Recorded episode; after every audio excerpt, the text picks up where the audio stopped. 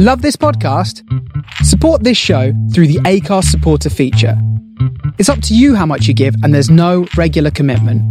Just hit the link in the show description to support now. Hiring for your small business? If you're not looking for professionals on LinkedIn, you're looking in the wrong place. That's like looking for your car keys in a fish tank.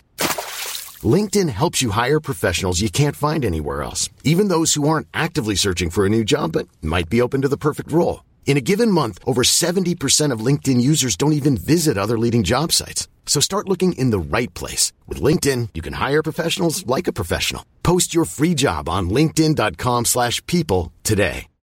Millions of people have lost weight with personalized plans from Noom. Like Evan, who can't stand salads and still lost 50 pounds. Salads generally for most people are the easy button, right? For me, that wasn't an option. I never really was a salad guy. That's just not who I am. But Noom worked for me. Get your personalized plan today at Noom.com. Real Noom user compensated to provide their story. In four weeks, the typical Noom user can expect to lose one to two pounds per week. Individual results may vary. People of Earth, attention. Calling Tau City, turn on your radio. I know we had some words last time, but that was so long ago. I got your message. It was a little harsh, you know. It's still a little hard for me to hear. Please take it slow. Welcome to Starship Sofa, part of the District of Wonders network, featuring tales to terrify and far fetched fables. I don't get Everyone has a story in the District of Wonders. Come and find I'm yours. tuning in to your transmissions. I'm marooned and waiting to be found, and I'm building rockets. and pointing them to the moon. This is the Starship Sofa. Everybody, welcome, hello, and welcome to show 498. I am your host, Tony C. Smith. Hello, everyone. I hope everyone is fine and dandy. We've got a glorious day outside today as well. So, and we've got a glorious show. Two stories. We've got a short story and the main fiction. And I'm going to be interspersing it with a little bit of ramble or chatter. I've got lots to talk about. Before we get into the main show, just to, congratulations to all the Hugo winners out there as well. You know, it was um, remarkable event because I, I watched I kind of listened, not listened to it, but I watched it through the eyes of Jeremy, who was actually over there. You know, I, mentioned Jeremy flew over to Helsinki, and I was just following his tweets, and he just sounded like he had a blast. So, on behalf of Starship Sofa. I'm thanking everyone who kind of came up to Jeremy, who kind of had a chat with him. He just had a whale of a time, and he's off. He's away gallivanting now all over Eastern Europe, I think. So fantastic. So again, congratulations to everyone who kind of taken part in, in the kind of Hugos and who were kind of you know who win a win a, a little Hugo award. I'll tell you what is coming in today's show. Then, like I say, first up is the main fiction. It is My First Duty by Eric Reynolds, which was originally published in Galaxy's Edge. Then we have the main fiction, which is A Pack Horse for Your Silly Memes by Rebecca Devendra. That is all coming in today's show. I do hope you will stick around and enjoy it. The short fiction is My First Duty by Eric Reynolds. Like I said, it was originally published in Galaxy Edge. Eric T. Reynolds is the editor publisher with Hadley Rille Books and has edited over 40 highly acclaimed anthologies, collections, and novels. His short fiction has appeared in Galaxy's Edge, Sci Fi Journal, several indie press publications, and had several non fiction science articles published about space exploration and the history of technology. He is a member of the Science Fiction Writers of America and Broad Universe. You can visit him on Facebook at Eric T. Reynolds. And he says he blogs occasionally at ericreynolds.livejournal.com. Now, this story is narrated by Jason, Jason, sorry, lost, burned me tongue, man.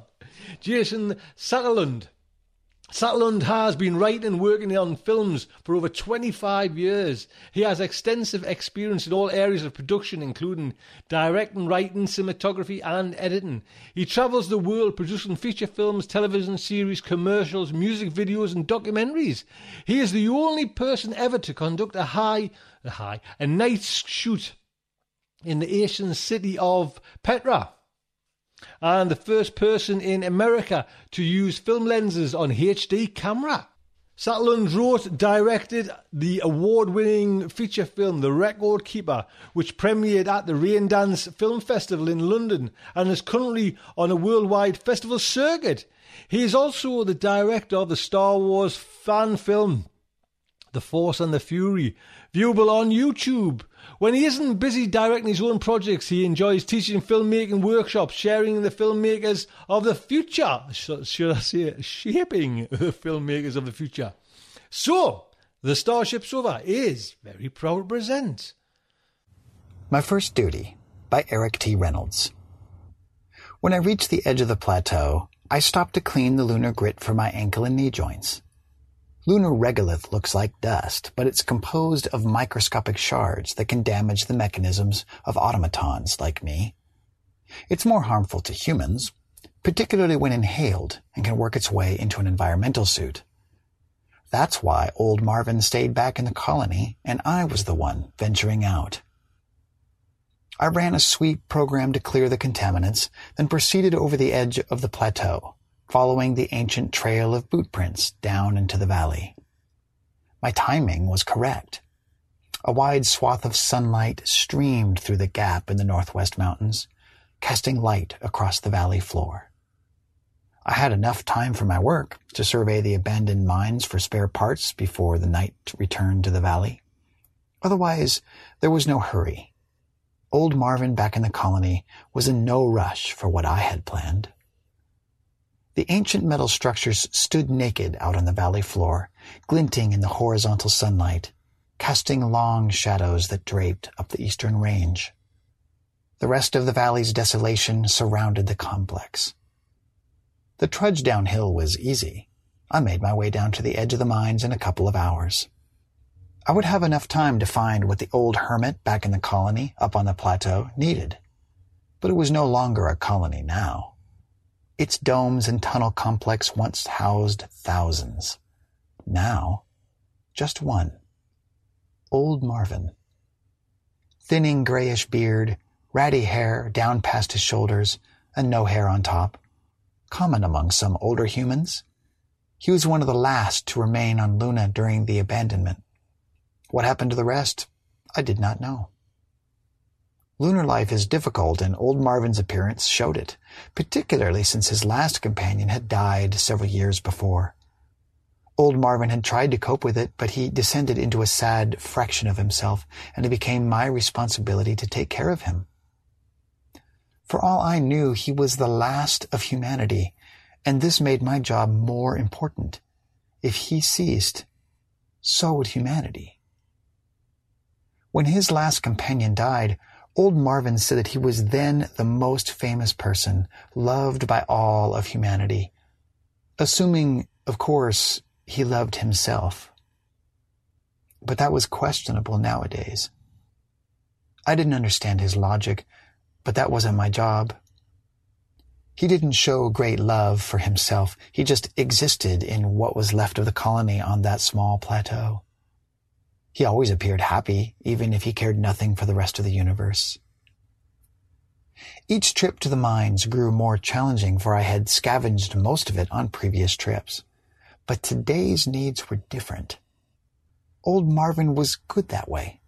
Whenever I came up with new ideas, he didn't protest my desire to experiment. He never criticized my lessened cognitive abilities and my imperfections that resulted from deteriorated, aging circuits but maintaining the colony to keep him safe was top priority over self-maintenance. Colony maintenance and taking care of him required innovation during these times of no supply ships from Earth. Skeletons of rockets stood around the edges of the mine complex. Broken down lunar crawlers sat scattered about the plain, some near the non-working airlocks that protruded from the central mine structures, others near the boulder fields. All abandoned, worthless, stripped of usable parts by me on previous trips. Old Marvin didn't need anything large or heavy this time, just a couple of items for something I had been planning for him. Today's needs sent me to an old electromagnetic launch track that once catapulted the ore charts into orbit to the awaiting freighters. The track stretched the entire length of the valley, angling up onto a spur of the eastern mountains to their summit, where it would let go of the carts being flung into orbit. I hiked through the mine complex, past the empty towers, and at last reached the launch track. Plenty of sunlight still remained. I was confident I would find what I needed here, what old Marvin needed today. A cart still sat on the track where it had been left years before. It was box-shaped, and my unlatching the upper lid exposed the once precious ore still within. A rocky mix of dirty water ice. But that wasn't what old Marvin needed today. I let the lid flop over. Its aged hinges were in adequate condition after a minute of dismantling them. I retrieved a pair of small springs. I stashed them inside my pack while examining the rest of the cart. The small vernier rockets were still intact, and I suspected they still worked. But old Marvin had no need for those. The lid's latch would be useful. That was all I needed to take, so I headed back through the mine complex, took a side trip into a supply dome for a spare airlock maintenance kit, then hiked back up towards the plateau. I pulled myself onto the plain. The lonely domes and towers of the colony stood stark on the lunar horizon as I approached the colony's protruding airlock. The entrance was dark so I switched to my internal batteries and entered through the outer airlock. After surveying the inner airlock, I determined the kit materials would suffice. I would soon get to that. But first, I headed down to old Marvin's residence, down the sloping hallways, lined with aging conduit that led to the dark habitat levels. As my lamp's spotlight danced around the corridors, I made a reminder to myself to scavenge for replacement lights on my next trip out but that wasn't urgent. Old Marvin wouldn't be venturing out. I went around the familiar turns and down two more levels, then into old Marvin's home. My lamplight flooded his place, and he was there waiting for me, smiling as always, reclining in his chair. I said, I've retrieved some items. He didn't say a word, just smiled like he usually did. I dropped my backpack onto his desk and pulled out the pair of springs I'd retrieved from the mine ore cart. I said, I believe these will work, and I have something else I think you'll enjoy. I placed the latch mechanism on his desk as I grabbed one of the springs and attached one end to his jaw right behind his right molar, the other end to a hole I had previously drilled behind his upper teeth. I tightened the spring, and old Marvin's sagging mouth angled closed. I attached the other spring to his left jaw, grabbed the bony chin, pulled it open slightly. Then I let the mouth snap shut to test the mechanism.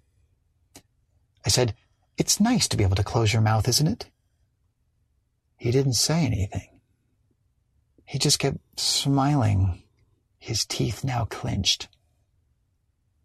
Most of his skin was gone, and a few of his original organs remained, but he otherwise resembled his original self. I said, A little later I'll attach that latch to your chin and nose, and leaving a small gap will take some pressure off those new springs. But for the moment, I need to get back out to the inner airlock. That seal that failed when I was working on it three years ago still doesn't allow the airlock to keep any air in this place. Now that I can continue working on it, we can start pressurizing the colony again. It'll be nice, won't it?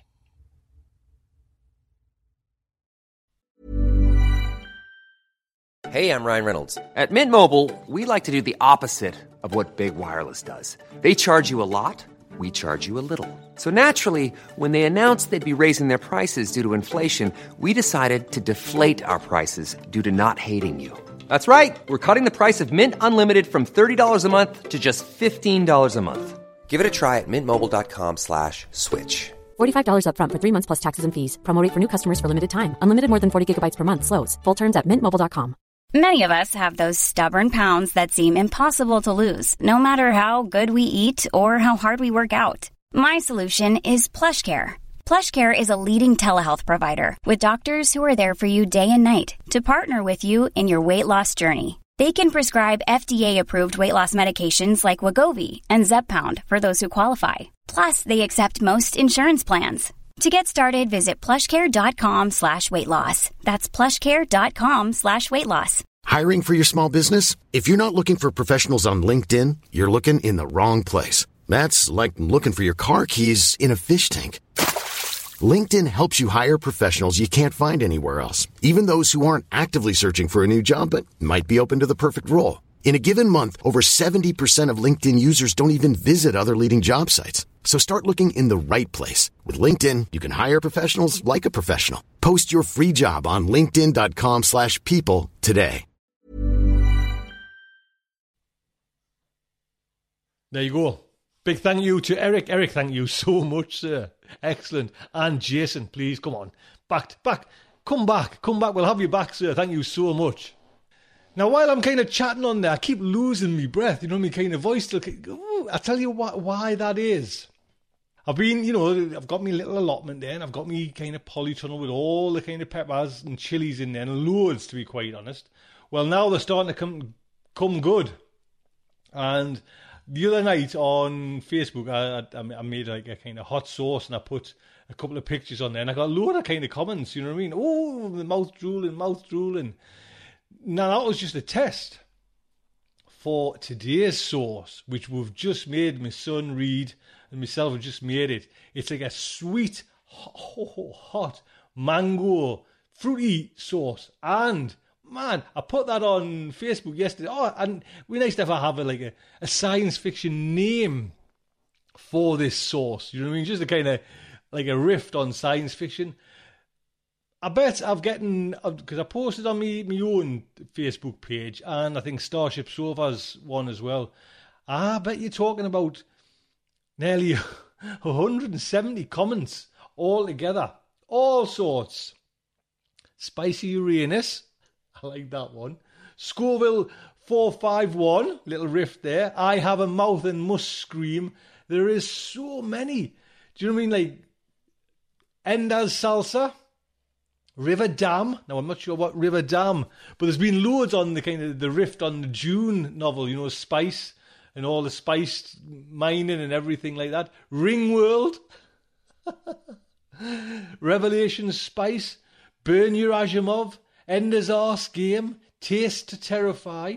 And you know what I was thinking of doing? I was thinking of actually doing three sources. One for Far-Fetched Fables, one for, you know, Tales to Terrify, and one for think Starship Sofa. And would that be a possibility? Well, like I say, I've just made this one, this fruity mango hot spicy, and it is gorgeous, man. But it takes your breath away. Do you know what I mean? It's kind of, it's got some kick.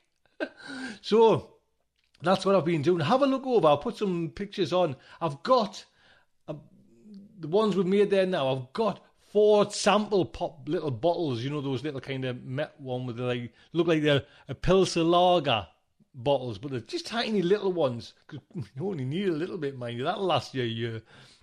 I'm going to give out four of them on Facebook. So you know, pop over there and see if you can. You, if you if you wonder one for. Well, I'm like I say, I'm I'm stuck on a name. Well, I'm not stuck on a name. We've got that many names. Do you know what I mean? It's just um, and there's like I say, there's loads have been riffing on, you know, just science fiction themes as well. Mars attacks. Mars attacks my arse.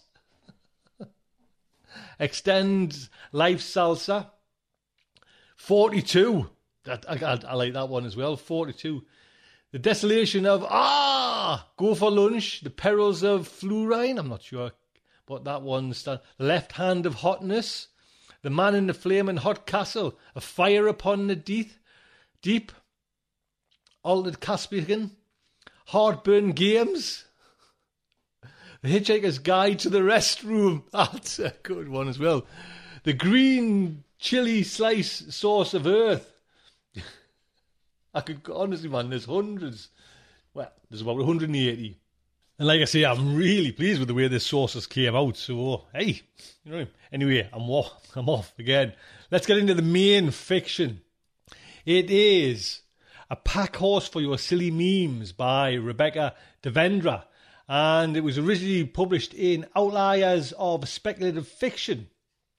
Rebecca is a, a, figure artist and speculative fiction writer living in Boston. She serves as a first reader for the magazine of fantasy and science fiction. She's also a mum of three cacophonous early rising children. She's probably in her pajamas, but I love this. I love this. She has an emergency collar shirt for video calls. Got one of them as well. Check out her work at Rebecca Devendra com. This story is narrated, guess it was narrated by our very own Amy H. Sturgis. I'm going to give you the official bio that Amy goes by. Amy H. Sturgis holds a PhD in intellectual history from the Vanderbilt University and specializes in both science fiction and indigenous, indigenous, I can't even see it, man, it's just scalded me tongue. American Studies. Since 2008, she's been contributing monthly, looking back at genre history segments for Starship Sofa. Editor in chief of Hocus Pocus Comics and faculty at Lenoir-Rhyne University. Sturgis lives with her husband in the foothills of the Blue Ridge Mountains in North Carolina. Learn more about her award winning work at amyhsturgis.com. So, the Starship Sofa is very proud to present A Pack Horse for Your Silly Memes by Rebecca Devendra. I am eating dinner very contentedly when my fetus interrupts my thoughts. Pickles? Pretty please? I sigh and look down at my gigantic belly, the little limbs contained within making visible movements as the request is followed up with encouraging kicks. I push one of the stray limbs. An elbow? Away from my ribs. Sure, Muffin, I'll get to the fridge. I don't know if it's a girl or a boy, but I call it Muffin. I can tell that the researchers at the Johns Hopkins Xenobiology Lab think it's stupid, and I think that's partly why I do it. They've done sonograms and they claim they have a good guess at the sex, but I don't care to know. There are a team of them there that I see regularly, and they are all nice except Cecil, who insists I call him doctor, even though everyone else around me has a PhD or an MD, and we're on a first name basis. Do not worry about Cecil. His unenhanced intelligence could not even ever comprehend the exponential growth of something as simple as electromechanical computers. He probably thinks a vacuum tube is an attachment to a sweeper. Yeah, that doofus. I can feel a tickling sensation on my neck when Muffin experiences amusement. I feel it now. My sister Samantha clears her throat, and the buzz of inconsequential conversation around our family dinner table dies down. I just want to say that Mark and I are expecting again, she says with a blush. This is her seventh, so the reactions are a bit lackluster, albeit polite. We all clapped and cheered for kids one through four, but after a while the thrill dies off, so we all go about eating after some general expressions of goodwill, going about our business as if she had just remarked on the weather. I've been pregnant for five years now, so nothing Samantha says will ever top that, her PhD be damned. My family is never quite sure how to act around me. I listened to a podcast you were on, Diana, Samantha says to me when I sit back down, my plate stacked with pickles from my sojourn to the refrigerator.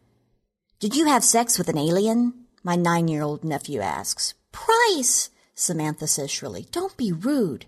It's okay, I say, taking another mouthful of soup. I wink at Bryce. I don't kiss and tell. Wow, he says, his eyebrows disappearing into his bowl cut. He takes his glasses off to wipe them. Everyone thinks I'm an alien, so unoriginal. To be fair, you give off that vibe. I've been right under their noses for the entirety of their lives. Soon, they'll see me as an equal. My little niece appears at my elbow. Can I feel you, baby? I put her hand on my belly, and Muffin gives an obligatory tap. She brightens up and grins. Do you baby dream? You know, I'm not sure. I bet he dream about werewolves. My neck tickles. Were you nervous on a real life podcast? Bryce asks. His front teeth stick out over his bottom lip. Samantha frowns, but she is actually interested in my answers, so she doesn't correct him. My parents, my brother-in-law, and my aunts and uncles look uncomfortable, but they are listening as the kids chatter and run around the table. A little, I say.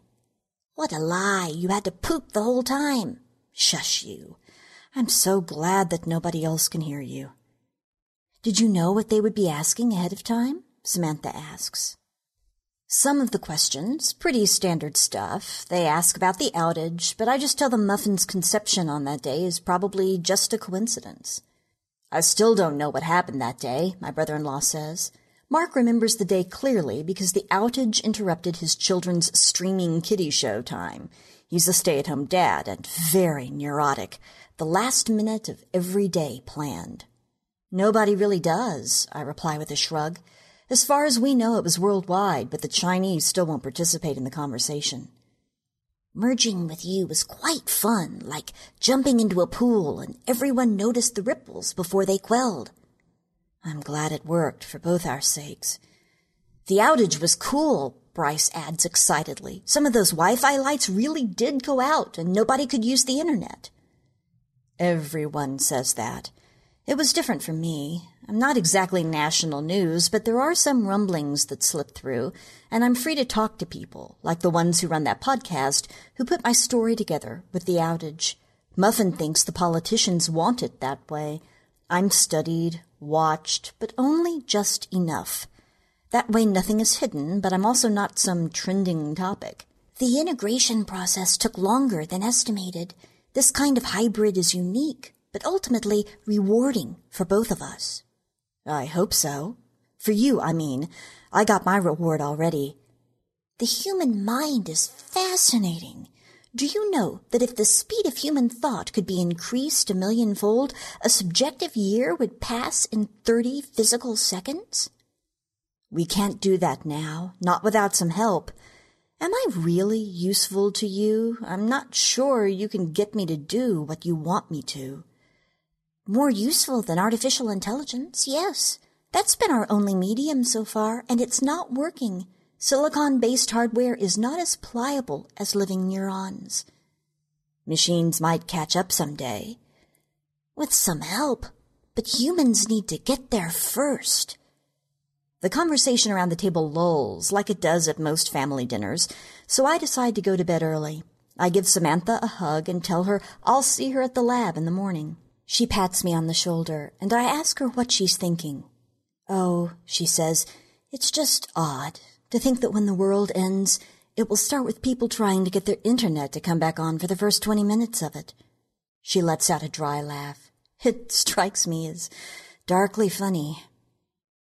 I'm not too sure what to say to her, so I go upstairs. Muffin and I have agreed that we are going to be revealing some plans to the lab tomorrow. Ever since this pregnancy, my body is more efficient when I rest, so I only need about three hours of sleep before I can start over again. I go to the lab early. Samantha walks in after me, large coffee in hand. She's rather bug-eyed and walks with a hunch since she's always leaning over paperwork as if commanded to do so at gunpoint. I'm so absent-minded this morning that I forgot to give the barista his tip, she says, as she sets her messenger bag on one of the desks. The strap gets tangled in her frizzy blonde hair, and I watch her awkwardly extricate herself. How much do you tip a barista? I ask. I give 25%. So that would be... You don't know how to calculate a tip. Hey, you're looking at the gal who thought Fibonacci was a popular pizza place. right, she says with a sigh. You were hopeless in high school. During my first trimester four years ago, trimester being an estimation before I had a visible belly bump, I met with Samantha in her office and demonstrated Muffin's knowledge of Dijkstra's algorithm for shortest paths. I had no idea what it was, but I wrote down what Muffin told me, something about a bunch of lines and numbers. Samantha's jaw dropped.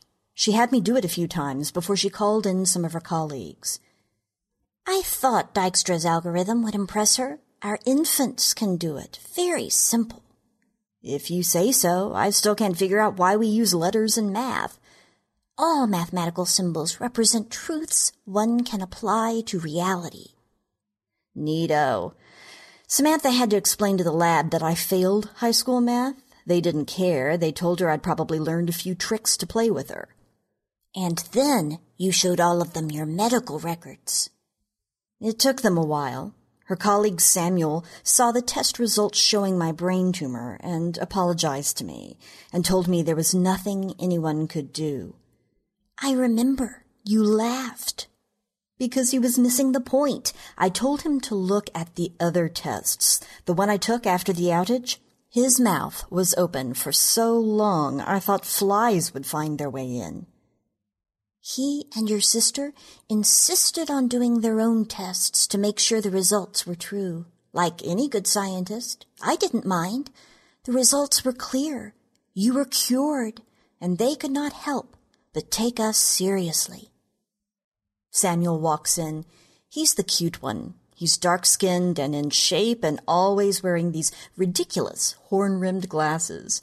He has his doctorate in physics, so he consults Samantha whenever she runs her algorithms through the computer. Is that what you think she does? How funny. Hey man, you picked me. Should have done your research. Nonsense. I find you charming.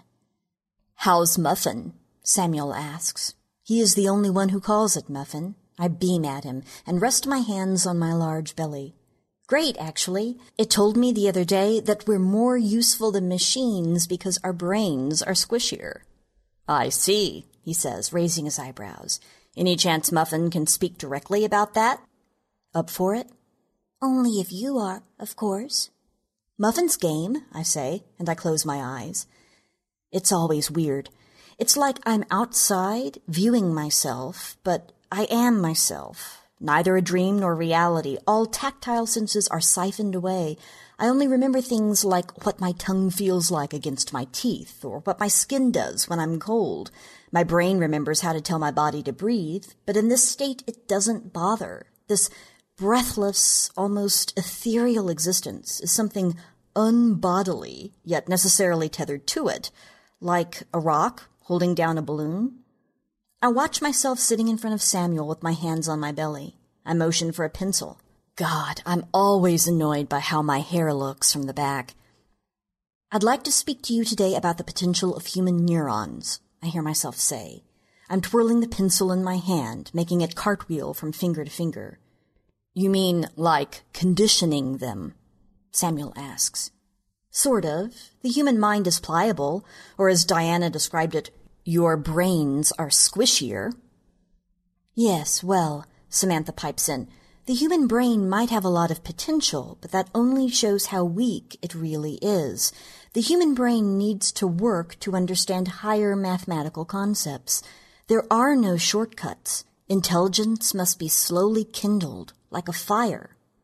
Unless, are you trying to make a shortcut? I see myself smile smugly, and I form my hand into a fist and balance the pencil perfectly on the tips of my knuckles. Samantha and Samuel look at each other, Samuel's mouth slightly agape. We are interrupted. The door opens to announce the arrival of Cecil, waddling in with his walrus mustache bristling and sporting his characteristic glare. Meetings are not to start with subject alpha until all members of the team are present, he bellows. He pulls a blood pressure cuff from his bag and wraps it around my arm with evident irritation. We didn't get that far, Doctor, Samuel says. Muffin was just starting. Cecil mutters to himself after taking the blood pressure reading and then slams his papers onto his desk and falls back into his chair, which squeaks under his girth. Please continue, Subject Alpha, Samantha says softly. I believe you were going to talk about artificial intelligence.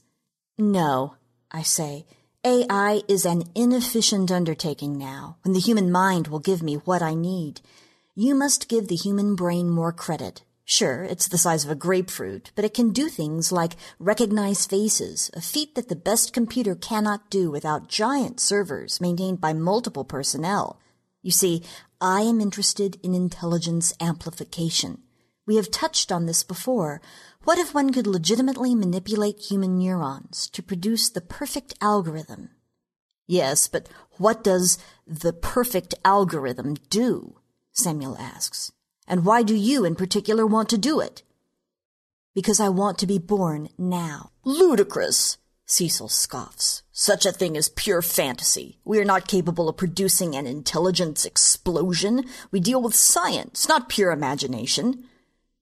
Considering the circumstances, that assertion is pretty laughable to me. Cecil wants to maintain that I'm just batty, but his duty to science makes him grudgingly accept me. He resents being assigned to the xenobiology lab. It was going to lose funding until I appeared, and the fascination with my cancer cure put enough pressure on academia and certain NSA advisors to assemble this team. He harbors hope that some psychologist will come swooping in and declare I've got a rare medical condition and that my mad ravings will go down as the biggest hoax in history. To be fair, the internet has exploded with conspiracy theories about me. My favorites are the men who want to have sex with me. Seriously, what the hell? Science suffers without imagination. Samuel chimes in. All innovation is a leap at first, and then reason catches up. Samuel, Samuel, how I love thee. I wonder if he's one of the conspirators. So, help me catch up, Samantha says irritably. Can you produce this algorithm? Yes, I say, I am ready. I have been slowly fusing with Diana on a cellular level, rearranging her neurons to suit my needs during the pregnancy. I had her permission, of course. Well, hey, someone's got to use my brains. Give yourself more credit. I needed someone with a heart so that I could mold the mind, and your mind was open. Could you imagine what would have happened if I'd run into someone like Cecil? You'd be dead. You'd have done okay with someone like Samantha, though. You needed a female host, and she's brilliant. Granted, I needed a natural biological process that allowed me to become codependent upon a human in a non-parasitic way. But Samantha? No. She wants to be open, but she has too much fear. She knows things. Maybe I'm just foolish. She's limited, and you're brave.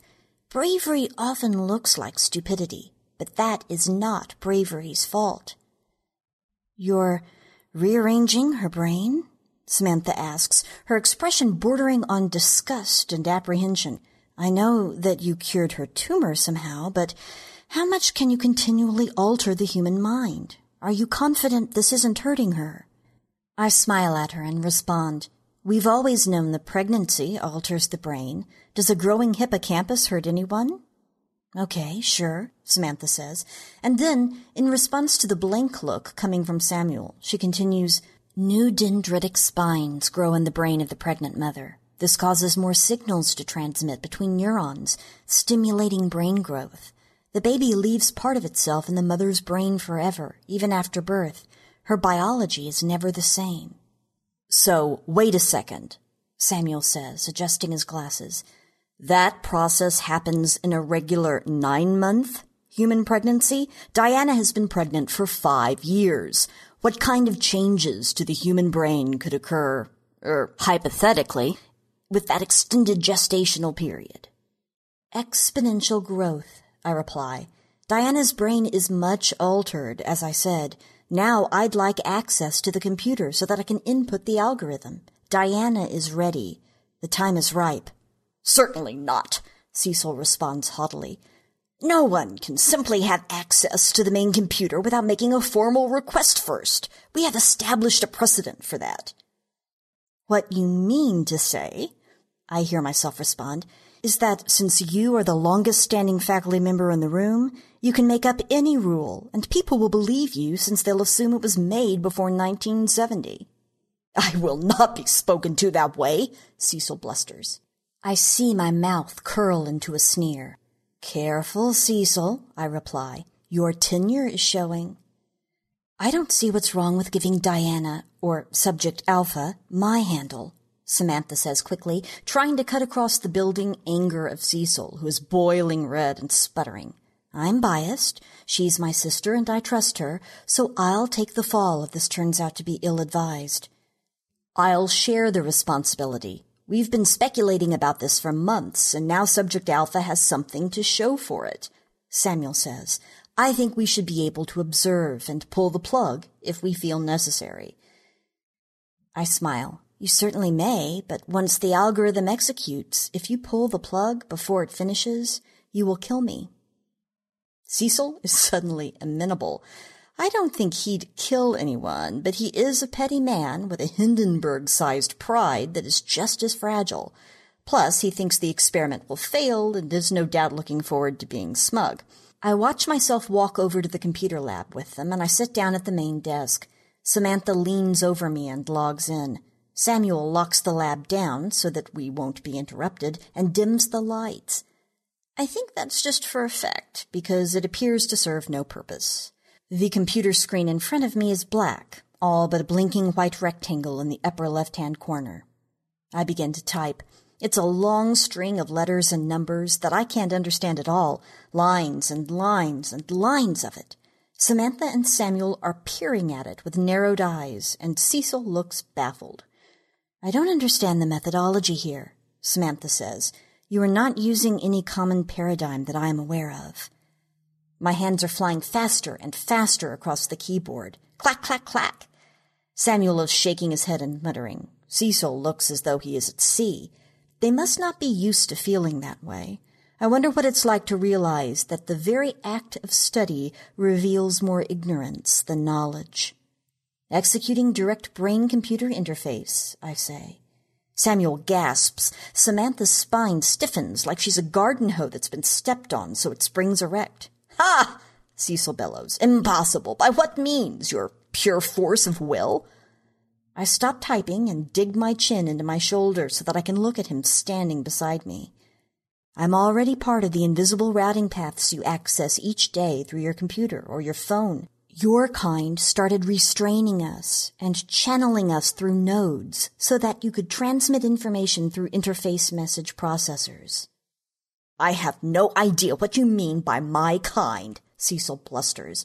But there is no way the biological human brain can be connected to a computer, no matter what delusions you are under about your origin.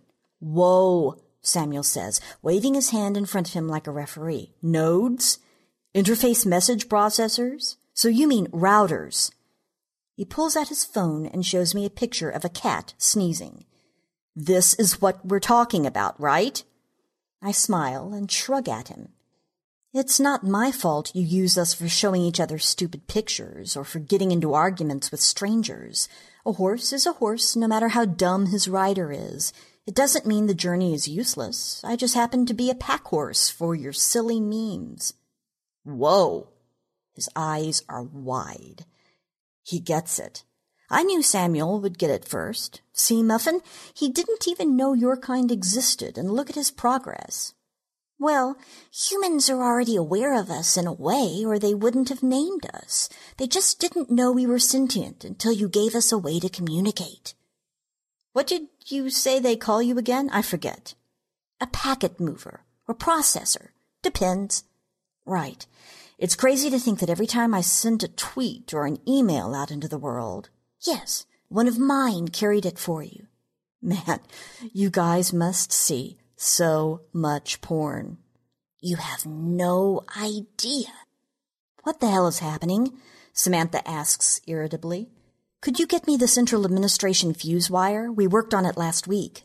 I ask her. She opens one of the lockers on the far wall and walks toward me with a long white wire and hands it to me. I plug one end into the port on the computer tower and put the other end into my mouth and bite down. Diana will be coming back. Help her with the labor and delivery. I hit the enter button and the computer screen explodes into a lattice of interweaving data. I see my head arch back and my eyes roll up. Finding out you have a brain tumor sucks, but it's how Muffin found me. You see, Muffin's kind, the little packet processors we use to send our data out into cyberspace, they see and know all. Imagine dying, and instead of the pearly gates, you see your search history. If we're all born blank slates, we die cluttered pegboards. He saw my brain scans online after years and years of searching other people's, and he zeroed in on me. I was apparently open, loving, and desperate enough to become a candidate. But some people are all of these things, yet not compatible. I was. Am. It's the neurons. Just the right kind of pliability. Muffin tells me often that I'm open and wonderful, but that's just talk. This is because Muffin is kind. I guess a packet processor becomes kind by doing the opposite of what is seen on Twitter. The chemo had been a long shot, crying, bald, bereft of hope and fingernails, and then the concept of brain to computer interface started popping up in everything that was advertised to me. Muffin communicated to me this way at first. Then I saw my brain x rays with a note, I can help. We started to chat, and then the possibilities of the merging were laid out to me. Muffin asked if I would help. Why the hell not? My first time with the fuse wire. Aww. The moaning helps when the vice grip forms around my abdomen and lower back. I exhale with a low note that takes the pressure out with it, and then it's gone, and I breathe in, and I wish I could sleep, but the next one is only minutes away. I stand up again. The nurse holds a straw to my lips, and I gulp down ice cold water. It's been seven hours. The labor and delivery floor is abandoned except for the authorized faculty and nurses. Cecil keeps checking the monitors and clucking like a hen.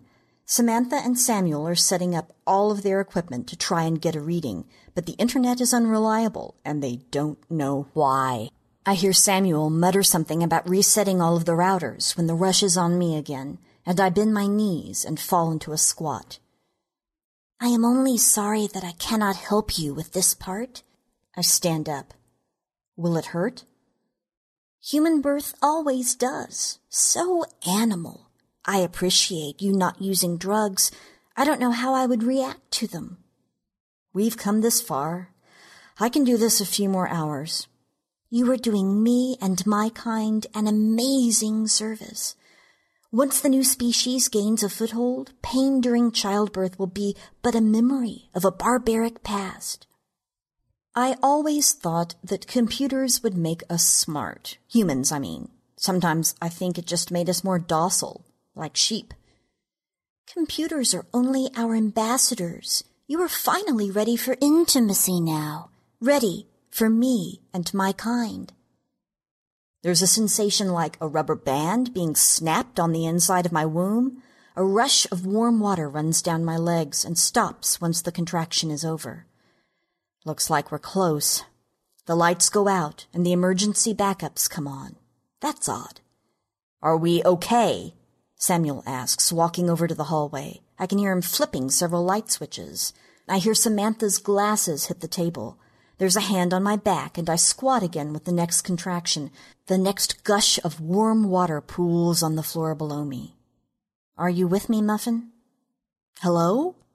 I need to check your progress, Cecil says to me. Can you lie down? I do so. He and the nurse are looking between my legs. Fully effaced, I don't feel a head. Muffin? The nurse is next to me. She puts a hand on my shoulder. Do you feel the baby moving? I shake my head and say, I haven't really been paying much attention. Well, sometimes it's hard for them to move in there, since they get a little crowded, but you should feel a wriggling. I shake my head. I have to sit up for the next contraction. I grip the bed rails tightly, despite how sweaty my hands are. The rush recedes, and I lean over the rail and vomit. I get no break. The rushes are closer and closer, and I have to lean into them and push to relieve the tension. The burning starts with this push. Cecil tells me the head is crowning. I have to stop pushing since the rush has receded, but the burning stays and I groan until I can push again. A slippery gushing sensation between my legs, and then it all just stops. The first thing I notice is that it's a boy. The second thing I notice is that it's very quiet. Don't babies cry? And then I see the blue tinge around his tiny fingernails. The internet has been down for 24 hours. It's not just Baltimore either. Was this what it was like for everyone else when Muffin first came to me? Only that time it was like a glitch. Lasted a few hours, bred conspiracy theorists. Everyone is much more alarmed about this one. I just got off the rotary phone with Washington, I hear Cecil say pompously to a group of people in lab coats standing in the hallway. Nothing confirmed, but the outage appears to be nationwide from the reports their intelligence is getting. The hospital gown is rough against my stretched skin. I haven't showered yet, but the nurses have been cleaning me with sponges.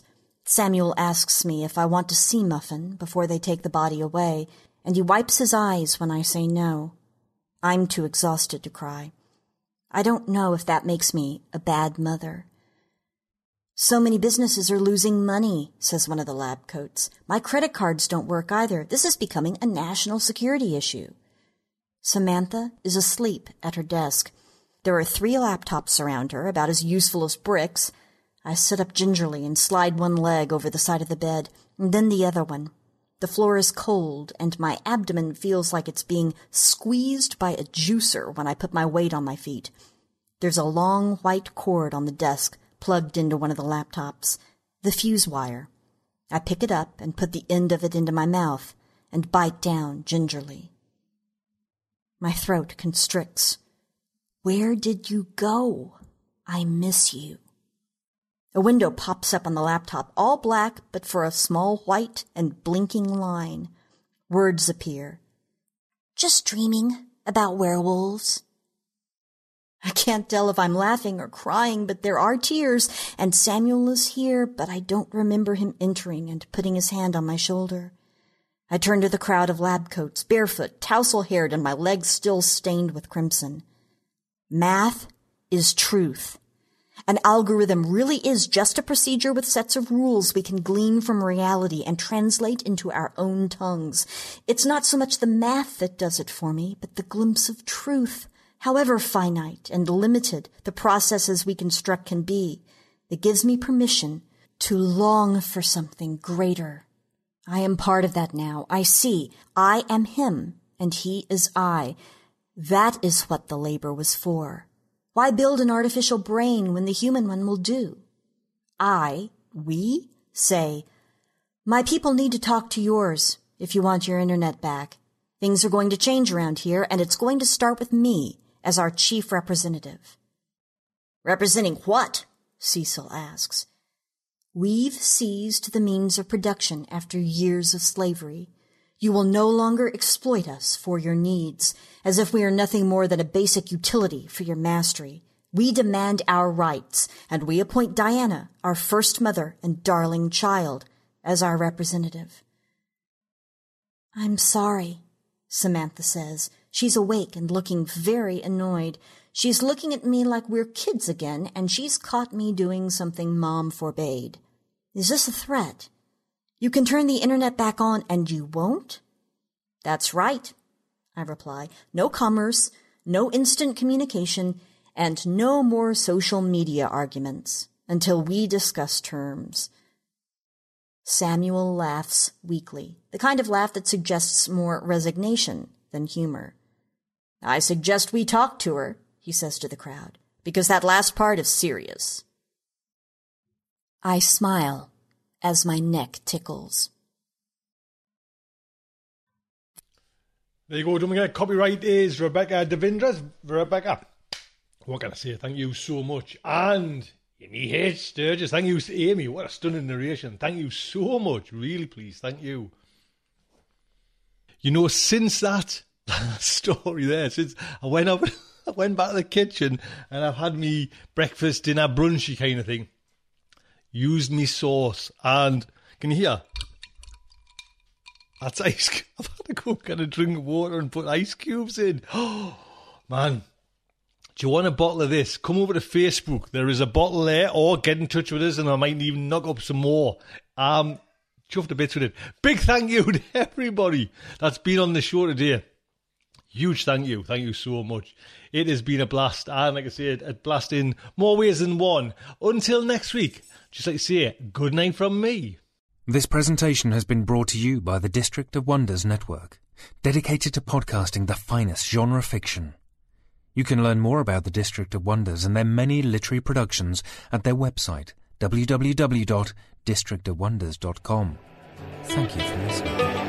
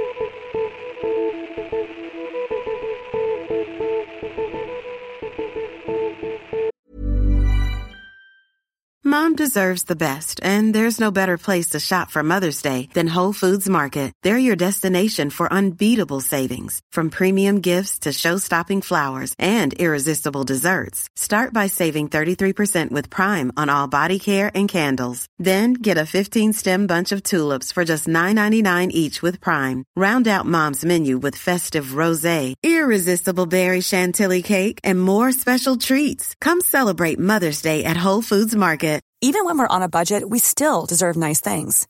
Quince is a place to scoop up stunning high-end goods for 50 to 80% less than similar brands. They have buttery soft cashmere sweaters starting at $50, luxurious Italian leather bags, and so much more. Plus, Quince only works with factories that use safe, ethical, and responsible manufacturing. Get the high-end goods you'll love without the high price tag with Quince. Go to quince.com slash style for free shipping and 365-day returns you